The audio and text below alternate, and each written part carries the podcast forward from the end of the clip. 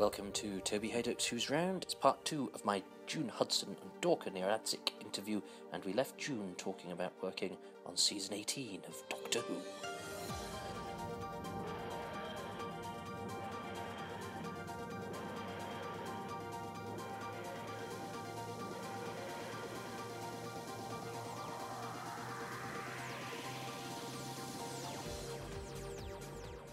I was allowed to choose a designer that I could work with, and I chose Amy Roberts because I considered her to be a very fine designer, and I wanted to work with the best talent, and I thought that Amy Roberts was the best talent that was there available for me, and she was the one that I chose to work with. And she indeed did the costumes for Time. Time Flight is always seen as a bit of a a failure in the sense that it's a Doctor Who story that's made in a television studio where you've got the Pliocene era having a, a Concorde land on it Yes, at the end of the season when all the money's run out. And um, so were you aware that some, I mean, was sometimes were the productions like that quite fraught um, or, or difficult, or, or did they? Do you know, I, I, I was never aware of any of that. I was never aware of any of the political side. I think No. you're, you're so busy doing your own job. I You're missed all the around and- politics. yeah, I mean, Yeah, you- you were it's so only, it's only like when, when you when you then talk to other people and you go and you go really, Oh," Yeah. and you think, well, where was I? When, and it's because you were in the makeup room Yeah, or you were on the floor they- quickly changing somebody into That's something. true. I mean, because well, I I'm always amazed at the politics that went on because they well, didn't you know that? I said, but they said, but they they hate each other. I said, but they're always together. Yeah. And they said it's because they're so always yeah. together because they keep an eye on each other. I said, oh, I mean, this is something that. I, I think I because think we Dorka all- and I yeah. are alike in our creativity is that we were primarily interested in creating the very best of ourselves for our job. We weren't interested in all the, the, the politics I think weren't also even being, aware of it. being BBC staff was a great. Um, you didn't have to be trying to get on with your producers or anything.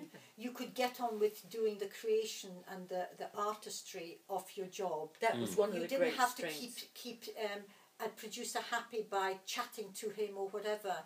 Um, that was a wonderful thing. Um, I, I think It was the independence of being employed by the BBC Yeah. instead of So like that- so now that- by yeah. individual so y- producers. You, discuss everything at, at the planning meeting, all your ideas and everything, and then you just got on with it. And and we were all working together, but you were too busy to actually go on about oh who's who.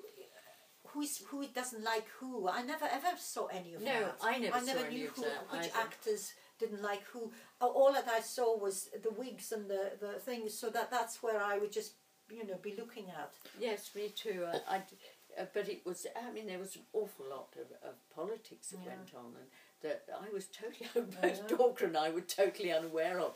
And it filled me with amazement when I heard Yeah. about it. Well, talking about producers, though, he bestrides the sort of latter era of Doctor Who. We've mentioned him a couple of times. Tell, tell, tell me about John Nathan Turner, because you know he is indelibly linked with those Well, those I last love- nine years of Doctor Who. I loved working with John Nathan Turner. I know that he liked me enormously and wanted me to stay on the programme. And I loved working with him. And he trusted me completely um, in designing the costumes. And he also what he's going to surprise us with now. And, and it was lovely. I, I must say that his enthusiasm, his good humour, it was sheer fun working with John Ed Turner, and, and I adored him and, and loved working with him. I can say that quite without any hesitation. Yeah, yeah. I mean the same here. I mean he he requested me for the um, for the leisure hive, and um, but I was um, anxious because I was just a young designer. I was anxious to do other things. I wanted to do, the big dramas, the big period dramas and things. So that I did ask. I said, look, I, I don't want to do all of the doctor. I would like to take up time off so that he would call me in when he could. He he he yeah, he would call me in for certain ones, which was great. But as I say, because I was young, I wanted to try out other things, um, and so he was very understanding, very fair, and that was the beauty of being BBC. It was, because because you I could was try the- out all Yeah, of those things. Was, yes, because I was the same. I mean, I left because the Shakespeares were coming to an end. And I did much ado about nothing and Comedy of Errors with Yeah. James Cellan Jones. And and Stuart Burge did um, Much Ado About Nothing, which I did those two um, in the Shakespeare series, which Yeah. I would not have had the opportunity to do, and of course the Yeah. Oedipus Yeah. trilogy, which I would not have had the Yeah. opportunity to do if I stayed on Doctor Who. But it was with the greatest reluctance I left because it Yeah. is a designer's dream. I, I loved and loved working on it. I, I, I thought that it was the most enormous fun. I, I left actually when Tom Baker left You did, yeah. because that was a sort of natural end Mm. uh, to my work really because I designed his new the re, his new costume and I'd worked on altogether eight altogether. And there was an opportunity for me to design these big period shows like like Dorka. And that's why I moved on really. And I think too um, Tom said to me which was very interesting and he said you know Judy said the time to leave he said is when you're at the very pinnacle. He said, and, and not wait until maybe they think, you know, it's time they tried fresh talent. He said, he, he said, I think, you know, to go when you're at the very pinnacle of your success with a producer, which Mm. Dorka and I were.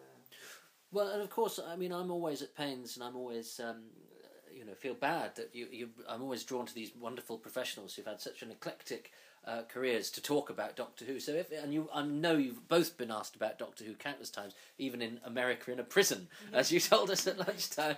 Um, but so, uh, actually, if if somebody was to come and talk about to you about some of the other work that you've done, that you go, oh, I wish I could talk about these things. What are the jobs that stick out that you think that your work was particularly good on, or that were particularly good final products, or that were just the most fun to work on? I've, I've done, because of being at the BBC, you were in the right place. And directors who knew, you know, got to know your work, they would request you for so many different productions.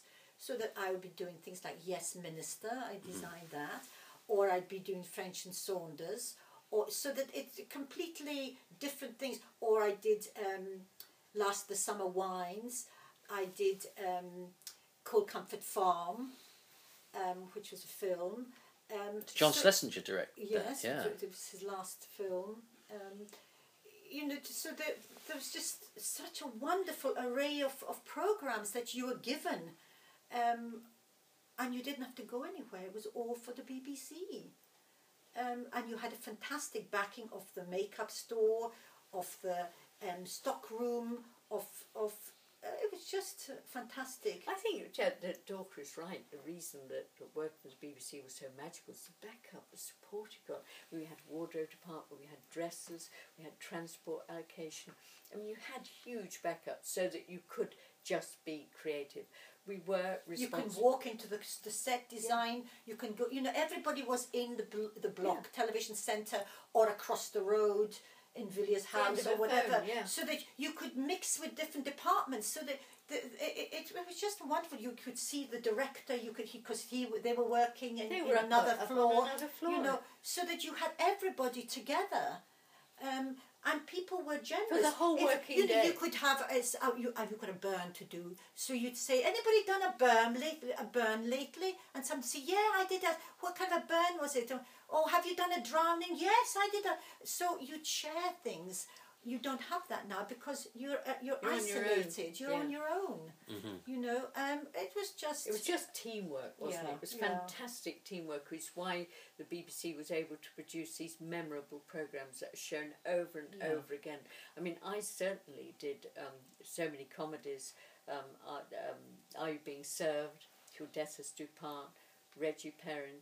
I mean, all these comedy programmes was huge fun, and we had a huge mix of programmes.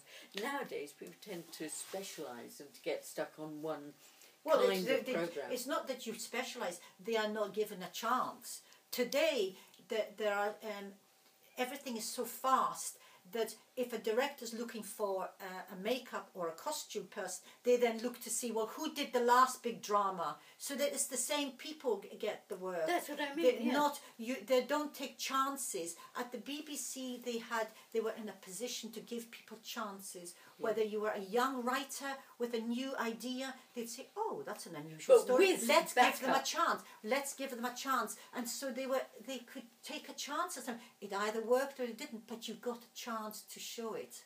Nowadays, it's all right, let's do a repeat of the same thing and the same thing because we know it's a, it'll it made money last time. but it's time. played safe. I mean, the BBC could afford to take risks. I mean, for one thing, they had script editors in situ, so Yeah. if there was any problems, they could scoop up somebody that maybe was inexperienced and needed support. I mean, it was a marvellous factory. now they buy it's a factory. everything. Yes, Yeah, they factory for making programs, isn't it? Yeah, factory yeah. for making programs at BBC, and it was. I mean, that kind of cooperation and that kind. I mean, with designers at, at its height, the costume department had sixty designers. At Well, its at- height. at its sixty height, you could go- designers. You could go anywhere in the world and people would be literally bowing at the name of the BBC. It, it came right from the war when they used to say, This is London, this is the BBC, and everyone, people risked their lives to switch on to the BBC. It meant truth, it meant everything, freedom, Integrity. everything, everything. Yeah. and then so that we still had that. When I, when I went filming and I was in the middle of New York filming someone came up to me on the street and said what are you doing? And I said I'm doing a BBC drama. It was like oh I've just been I'm working with the Queen here. You know it was that it, it, It's it a really was that. The, the, the thing that came people copied the, what we did on the period dramas the makeup that we did the hair people copied it in America now it's um, it seems to be that Well, it's this- always it's the it's- same thing. What they want it. They, I mean, artists are afraid to have a different hairstyle, a proper period hairstyle, Yeah, I mean, yeah. because they're afraid that maybe the public won't accept, Accept the how- different yes, look. I mean, for, which is Dorcas. See, but the same, the the same thing. I mean, and one thing I must mention, another person I did his first television was Elton John. Oh, Late night lineup yeah. when they said we've got this because I used to cover that. Uh, there was it went out live about eleven o'clock at night, and there was this young chap sitting there, and they said, "Well, this is Elton John. He's he's a young." Uh, uh, he's a composer of songs. He plays, and he said he just wants to ask you um, what to wear. And he said he's got a, a Mickey Mouse shirt and he's got a Mickey Mouse T-shirt.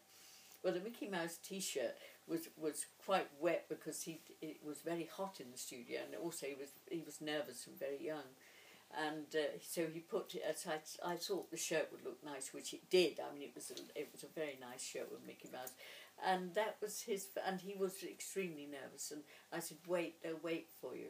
They'll mm-hmm. wait for you." You know, but he was so anxious to give up his. But best I mean, there. just talking about Elton mm. John, Oh. when we used to do Top of the Pops, you mm. know, I mean, I was one of the young designers as, as you would have done it, and just to have the the Beatles, you'd be making up the Beatles. I remember making up um, Sting, and we would, this is for Top of the Pops. And somebody on in the audience, they used to have an, the audience dancing around the stage, and of course the cameras would say, "Keep an eye from the corner, so that otherwise you'd be knocked knocked sideways with because the cameras would be swinging around, All doing those all the cameras filming, that were now on they're flying in the Oh. air. So of course, I, I, I among many people, I was making up Sting.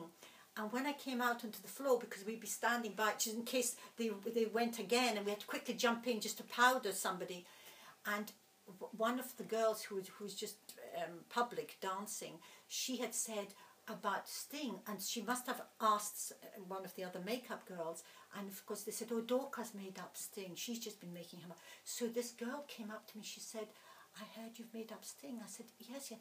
Do you know she actually took my hand and kissed my hand, kissed my hand that I had made up Sting. Oh, to me, I was like, "Oh my God!" She went, "You made up Sting," and kissed my hand. I mean, that was the kind of. And yet, we because we were working on these top of the Yes, because you never think. I never think. never it's only think now that I'm talking about it that I think. You think, Gosh, yes, I made up. Yeah. Um, you know, Paul McCartney. Yes, I made up Mick Jagger. Yes, I made up. I know all these people, but th- because you were busy, it was your job. It was your job, You were just did it. okay. Next, next. It was like It like a like- factory belt, really, because you had to. But it's not now. On hindsight, you think, my goodness, yes, My I see goodness. it. Well, me too. I mean, it's Sir John Gielgud, but I designed his costume for Oedipus. You know, I mean, what a oh, what a lovely man. And, Yeah, and I mean, he was lovely. Yeah. and it, it you know, but you took because it, you were doing a professional job. Yeah. I mean, you you couldn't. They became people that you saw all the they time. were just people you saw. all They the were time. just people that Colleagues. you were working with. Yeah. Exactly. But one thing I mustn't forget to say that in Much Ado About Nothing, Howard Burton was my assistant, and what a marvellous assistant, what a brilliantly talented designer Howard is. Of course, the present costume designer for Doctor For Who. Doctor Who. So it's full circle. All roads lead to Doctor Who. Yeah. All roads lead to Doctor Who. And I have to say, what I admire about your costumes, June, is that I think the temptation when you're doing Doctor Who is you're in futuristic planets, is to try and be overtly futuristic. And there's nothing that dates like the present day vision of the future, be it silver tinfoil or whatever. Oh, And- I hated And all of your costumes, I think, really work because they're timeless and yet they are not contemporary, and so that you can suggest a future. So, was thinking, for example, of Creature from the Pit and um, the Horns of Nimon. They're set on alien planets, but you don't go for what I would call it's not a technical term spangly. No, you're no, you're I you're you have a much more. So so tell us about your approach to that sort of thing. Yeah. Well, I, I, I said I, I mean I've always adored the sort of operatic looks. I think that is a timeless look, and I think too, uh, with actors and actresses within the context of the part they're playing should always look their best. I think Myra Frances looks terrific in Creature I mean, from the I, Pit. I mean, uh, Myra, I'm still a friend with Peter Egan. I designed Peter Egan's first um, television, of course, yeah. not Cold Comfort Farm, which was the earlier version it all with- ties in. with the Peter lead Egan, I, I worked Peter with him Egan. on, on Perfect Spy. with Oh, big yes, business. I course. designed that, yes. Well, you see, we, lovely this man. is how it happens at the Yeah. BBC. You see, Oh, I worked with a lot the director of that, and I was very, very sad when Peter Hammond died, which was I think last year. A very modest man, and I said to him once, um, I said, "Do you, you you've never written your memoirs, no?" And the sad and sad thing is about Peter Hammond, actor, wonderful director. Nobody has ever recorded his memory, even the History Project in Mm. at the you know the BECTU History Project. They Yeah. haven't got anything of his in such a fantastic Mm. career, and I worked in the combination with him. Also, that was a, another present there with Dorothy Tutin, Mm. oh yes. and that and again, you know, uh, what a sensitive and wonderful director. Lovely. Oh, and of course, I did the White Rabbit with him, which, and I said to Peter afterwards, um, Kenneth, the actor Kenneth More. Kenneth More. Kenneth More was the White Rabbit, and uh, and uh, you know I said to Peter Hammond afterwards, I said, "What a shame," he said, uh, "that there is no record. That film was wiped, Really? and the Oh, wow, reason yeah. it was wiped was a contract they had." That with the people that wrote it or producers of it, because they were going to make a film, and they said that the only way that the BBC could do that production It's by with Kenneth More is by wiping it out. Oh. What Can a you believe that? yeah. So that whole thing was all these wonderful actors, directed by Peter Hammond in the six, late. I think it was the late sixties. We did that. One of the very early productions I did was Peter Hammond. I worked with him quite a few times, but he was he was a, a, a sensitive and brilliant director. He did a lot of period productions, didn't he? Mm, mm. Peter Hammond, including Cold Comfort Farm, Yeah. um, which I thoroughly enjoyed designing. I must say that was great. With Peter Egan, of course, with Big Business, the Bull, and Yes. Alastair Sim. Oh, Well, as a matter of fact, I said to Peter Hammond, I said, well, you know, I said, Alastair Sim is so lovely to work with. I said, he's always smiling. He said, yeah, he said, he's had all the budget, that's why.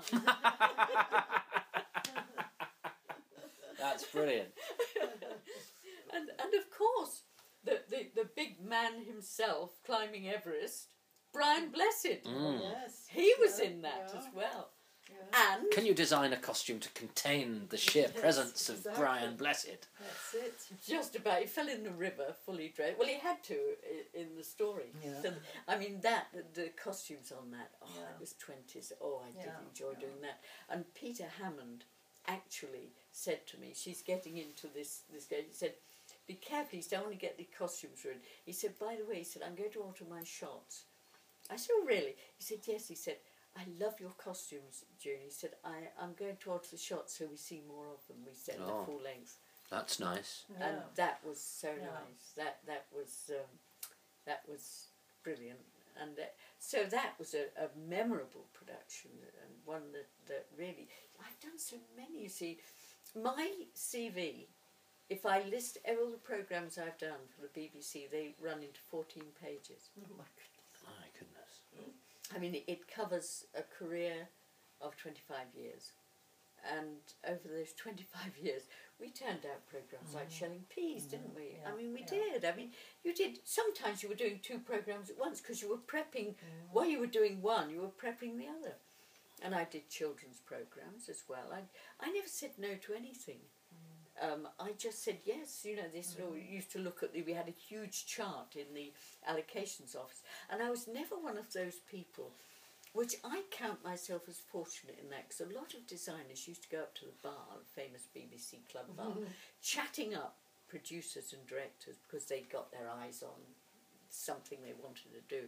But I was never any good at that, and it would not have occurred to me. So whatever I was given to do, I did it. I said, oh yes, you know, you're going to do this program or or that, and I said, yeah, that's fine. You know, all creatures great and small. Um, I was a year on that, and that was quite fun. It wasn't quite my cup of tea, really, though it was set in 1950. But that was a that was a complete change from my usual sort of. It was a very long time though to be in Yorkshire, but I thoroughly enjoyed that. Oh, talking of all creatures great and small, though, I interviewed Bill Sellars for this. I did Bam Pow Zap was him was the first Oh, yeah, that's a Bam Pow Zap 1967 I think, yeah. and Robert Robert Pow. Robert Powell, Powell. Robert and Powell. he said, I've got a young actor in this called Robert Powell. He said, and I met him in Carnaby Street in the late 60s, and he was sitting there eating shepherd's pie. I met him at lunchtime, and he was very small and slim and alert. And I and he said he has a very big future. That young actor. He said, you know, he said I, I really said I'm putting my money on him. He's going to be terrific in this. Well, look, before I before I I've subjected you to far too much interrogation, but we can't leave without talking about the Candyman. Oh, we got to hear about that. Tell me about the Candyman. Candyman, my goodness. Um, well, that he was an idea that I had that he should be not uh, in the script. It says that he is made out of sweets, and that he has a walking stick and he has uh, an overall. That's how it's described. Well, I just felt that the the the overall that's almost like a lab technician character, but I just thought, well, we need to play more on the candy part. Otherwise, you just got a, a, a sort of a lumpy thing in with an overall on and a walking stick. And I just felt that the walking stick is sort of, it's a sort of, it's not a strong image, especially when he's meant to be so, a wicked person. And so I thought, well, why don't, don't we have him made made out of he's part sweet and part robotic, so that it's the he's he- he's got this soft center to him, um, which is the sweetie part, but actually because he's metal, so that he's uh, he's a bad person purely because he's he's made up of, of metal, um, and so what I wanted, but of course it's it's the storyline is you go with the story. There's not really the time to film the little things that you've created about your character, which is that the Candyman was because he was uh, metal, he was lubricating himself in order to make his joints move, and so we had him that there was actually like a sugary substance coming out of his his his arms and his legs and I wanted him to as he walked to to have more of this sort of like you flick your leg forward as you walk and you sl- you you're sliming because his feet were made out of um, blancmange, soft blancmange that was seeping this sugary stuff which was keeping you supple. And so he flicks his leg forward but he's there's a sucking movement. So that, I wanted there to be much more of a sound of that he was making so that it was almost like a big snail that was going you know but of course you don't have that kind you can discuss this with the director and producer at the meetings but it's another thing when you get into the studio because they have no time so all of these things they were never filmed that way so although you'd you'd given him these abilities you, you we never used it. You never had. I would have loved it if the doctor had followed or his assistant had followed the slime on the floor that he'd left the markings like a snail um, leaves behind. I would have liked him for us to see more of the fact that when he's speaking to people, his robotic eyes they were going round and round, hypnotizing, so that he was trying to draw you, and you would have to look away because he was drawing you into his into his power. So a lot of that went without being used, um, and so what you actually ended up with was was interesting, but it wasn't as as as exciting as I would have liked it to have been. Um, because there just wasn't the time to, to use it. And also, the lighting helps. If you have more so, so atmospheric lighting, you can you can make anything frightening. You all you need is to get the, the lighting going and to get a sound going, whether it's just a heartbeat or something that makes you. But it was for children, so therefore the the director did never felt that he had the time or the, the necessary thing to do that. You could have done But- it with now.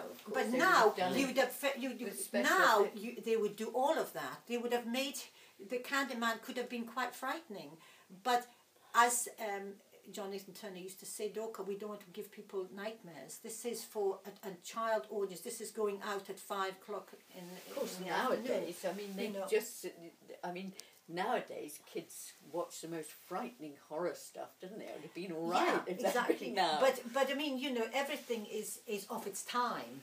The audience, the children of the time when it was being shown, were of a particular the the kind of programs that we watch now. uh, They weren't available in the eighties. No. Um, kids weren't growing up quite as quickly as they are now.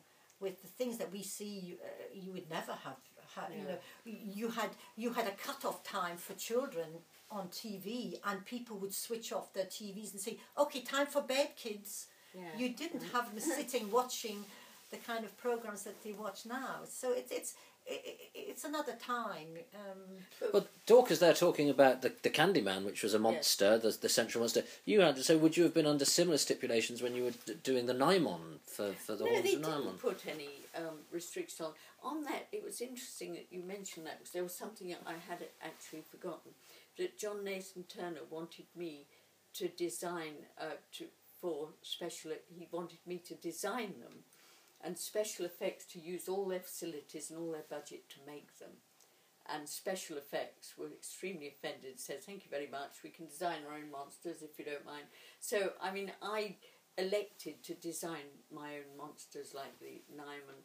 Uh, Roger Oldenstead uh, ma- mainly made them for me, but the facilities for making those monsters. I mean, I saw them for sale at Bonham. So some of them, I mean, the Foamasi. I mean, they worked very well on film, but I just wish that I'd had a, a better budget because we were, you, you really had a costume budget to make a monster. Mm. Well, special effects budgets were much, much bigger. It was the way the BBC Yeah, worked. yeah. I could have done with that special effects budget, and I would that would have suited me very well. I would have loved to have, have had special effects to have made because the facilities and the money was so much better. yeah. But of course, the the BBC put it certainly put its big foot down on that. It was very very. Uh, very sort of patriarchal, um, what do they call it? Well, very bossy, the, the BBC. They had very clear demarcation lines, and you overtrod those lines at your peril. I mean, I would never interfere with makeup um, designer. The makeup designer would never interfere with costume, though we discussed everything Together, because so in we- yes. period things, Yeah. um, the makeup designer would say, "I've got a particularly."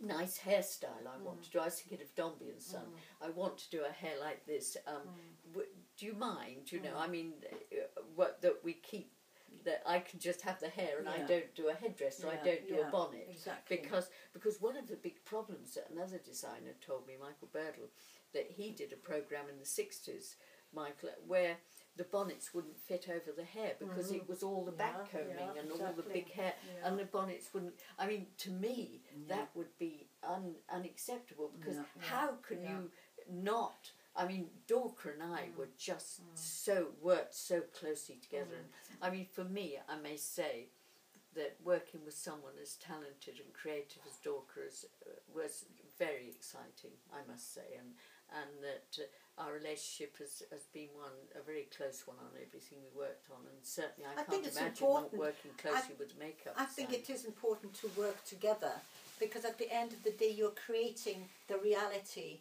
and if you're both on another story then i i that's just crazy you're not doing yourself a favor No, you're not so because it's not it has work. to be exactly I mean, the hat doesn't look good and the hair doesn't look good, so you Yeah, end up with nothing. Yeah. I mean, but because also if if the the period hat, which is the correct shape and size of the period, doesn't fit the head, therefore it must say to the the hairdresser, sorry, there's something wrong with your design because this bonnet should fit this hairstyle. So therefore your hairstyle is not correct. Or they can say to Because- the costume because designer, your hat's no good for this." because because th- that is how you know the the people of that period they wore hats all the time so you know you'd go and visit somebody you did not take your hat off you'd sit down with your hat in fact it became part of uh, uh, fashion that you that was part of the thing But that's that another the hat thing we have on to know is is you not only have to know about design, but you have to know about the customs of a period. Yeah. When you take hats on Exactly. and off, how uh, the social cus-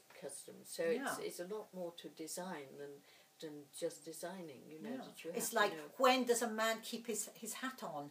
When does he take it off?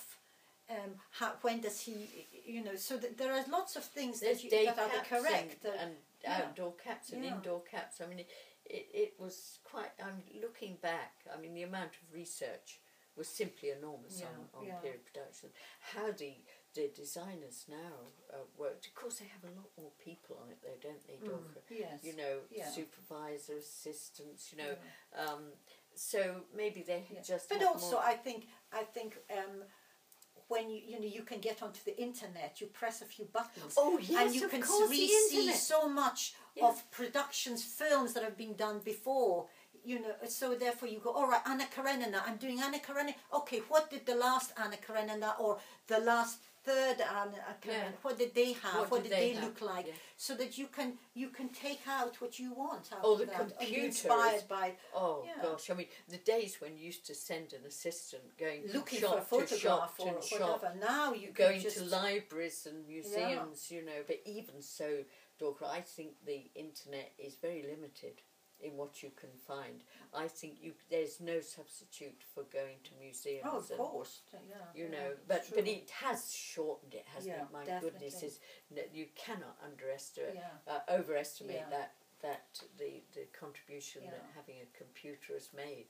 Which But, is I- but I do I do find um, especially for costume I think it must be quite difficult now because I remember when I was in the theatre doing costume I remember we used to go to just John Lewis Yeah. and they, you would go onto the ground floor the whole floor was full of Uh, uh, materials yes, rolls of fabric. you go But to John Lewis now you'd be lucky if there's three Well, it's rolls just of makeup. fabric Yes, it's there's just, just nothing. So therefore, I often wonder, and I have a sister who's a costume designer, and I think it's a nightmare to find the kind of things, material to make clothes But do you remember Baker Dorka? Street, um, not Ber- Berwick Street. Yeah. There, there were all the markets there. Um, just gone. down the cut in Waterloo was, and that's Well, where I used, to, I used to nip from the old Vic across the road to the cut to buy from the market. Do you It remember. Borovick? Borovick, yes. Which has now got to one tiny Yeah. shop from being like They- three shops had the most. in Uh, one. it was like a it was a heaven. Rubens, the all the, Oh. the, the the feather plate, all I forget who the, the lady was with the feathers and stuff. Oh, it was just a heaven. You could there were so many shops that you could You, you could, could go into and suppliers, find suppliers, suppliers. of fabric. you could get fur um, fabric, couldn't you? There was a whole factory just, that did fur um, fabric, whole place that yeah. did feathers, and they were all in the West End, yeah, weren't they? yeah, yeah. I mean, just walking and down Wardour. Street, just walking down around there. So many places you could go into. You could buy Yeah. fabrics. So I do feel sorry for young designers now I mean, they get the information, um, but they don't get no, the, the materials. yeah, yeah. But it's sad in in the way that, um, by having these amazing markets with all this um, wonderful material, young people going to art colleges doing um, design, they were inspired to make their own clothes. So that you'd always you'd see walking around Carnaby Street and places people wearing things that they've just made, and you go, wow, look at that. People were inspired. Designers would especially make Yeah. a trip to London to be inspired by the different. Um, Street fashion Yeah. was made Yeah. actually. Street fashion was Yeah. made. You didn't go to Primark somewhere No, for it. no. It was made. yeah, You made it you would have people coming especially to London to be inspired by the young uh, people walking about with their own homemade things. You don't have that now. People just go and buy it all. Well, I came to London today to be inspired, and I very much have been. I talk about getting material. I've, I've got, I've, I've, I've impinged upon your time far too much. It's so been an enormous it's pleasure. been absolutely It's been absolutely extraordinary for me. I'm so grateful. So the two final questions are: one, because you've given an extraordinary amount of your time and company. Um, for no money, but for charity. So, would you like to nominate your charities that listeners, I hope you will donate to as a result of this podcast? Well, my charity, the Haven Trust. Thank you. That's Dorka's the Haven Trust and June. And mine, I would like to, I mean, I'm not sure of the name of the charity actually, but there are charities that look after abused animals abroad, like overworked donkeys and, and animals that, that are worked, literally worked and starved to death. And I would like to contribute to that. And the final question is: we re- we convene here, um, just just after fifty years after the very first episode of Doctor Who was transmitted. So, um, and people listening to this have been inspired to do so because they love Doctor Who. So, ladies, what is your message to the listening Doctor Who fans out there in this illustrious year? Just keep watching. Yeah, I was going to say that. Just keep watching because the fans must remember that the reason that Doctor Who is It's such is so loved because of them. adored is because of them. That they're looking at it, yes. They they they are the people that keep Doctor Who going and who who inspire new people to design for Doctor Who. Well, you've kept me going almost to the finishing line, but can you please uh, provide me with some proof? Because my task was to get this all done in the year 2013. So could could you tell me the date, please, The ladies? date It's the today 17th. is the 17th of December, or is it 18th? It's the 18th. It's the 18th, of December. of December 2013. 2013. So that thank you, and that's novelled off the Leisure Hive. All I have to do now is Frontios and Time of the Angels, but I will find those somewhere else. But for now, Dorka Nieradzik and June Hudson, thank you ever so much for your time. Thank you. Thank you. Bless you. I hope that was okay for you, ladies. Thank you.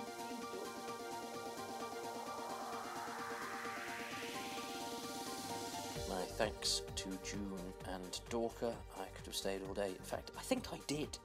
Um, their charities are, June, as you heard, was non specific. She wanted uh, uh, charities for animals abroad or overworked donkeys. So I found a page called donkeycharities.co.uk, which has a list of lots of different uh, charities for donkeys, including some abroad. So take your pick. Uh, Dorka chose the Haven Trust, which is a breast cancer charity, you can find them at The Haven, all one word, all small case, thehaven.org.uk. Um, there were two charities there, of course, but there were two episodes, so hopefully over the course of both uh, you'll donate. Um, you can follow me on Twitter at Toby Hadoke, T O B Y H A D O K E. And here is a preview. Oh, that shows it's done in real time. Somebody in this house got a message, it wasn't me. Um, you can find. Uh, the uh, a clue to who's coming next uh, shortly after this very well rehearsed and tightly scripted uh, exit from this episode of Toby Hadoke's Who's Round, which is finishing now, or it never will. Goodbye. I mean, there was this this extraordinary uh, polarity.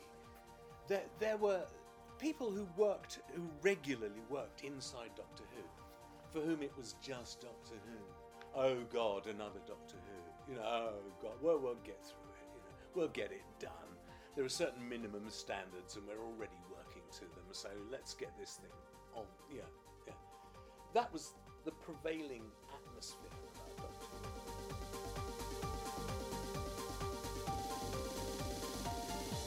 Coming soon from Big Finish Productions Jago and Lightfoot, Series 10. The hour is nearly upon us, Lightfoot. It's only our prospective biographer we're meeting, Henry, not the Queen. Good morning, Carruthers Somerton. What a delightful housekeeper, what a delightful house she keeps. Uh, pleased to meet you. so, what's our next move? Our next move? Now, I understand you're interested in hiring one of our girls. We have several available, all with excellent testimonials. What's happening? Oh, we're going up! There is nowhere you can run, nowhere you can hide. not if I can help it. Miss Adela Lestrange. I, I, I don't have to fight anyone, do I? No, I do that.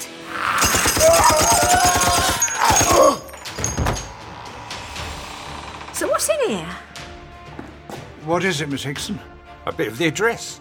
Do you think we can work out whose it is? No need. I know whose it is. In fact, yes, here we are. How do you do? Ah! Stand back from the formaldehyde. And.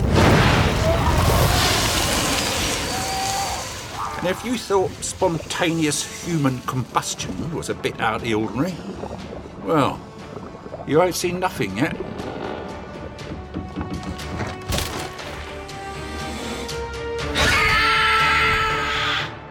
Big Finish. We love stories.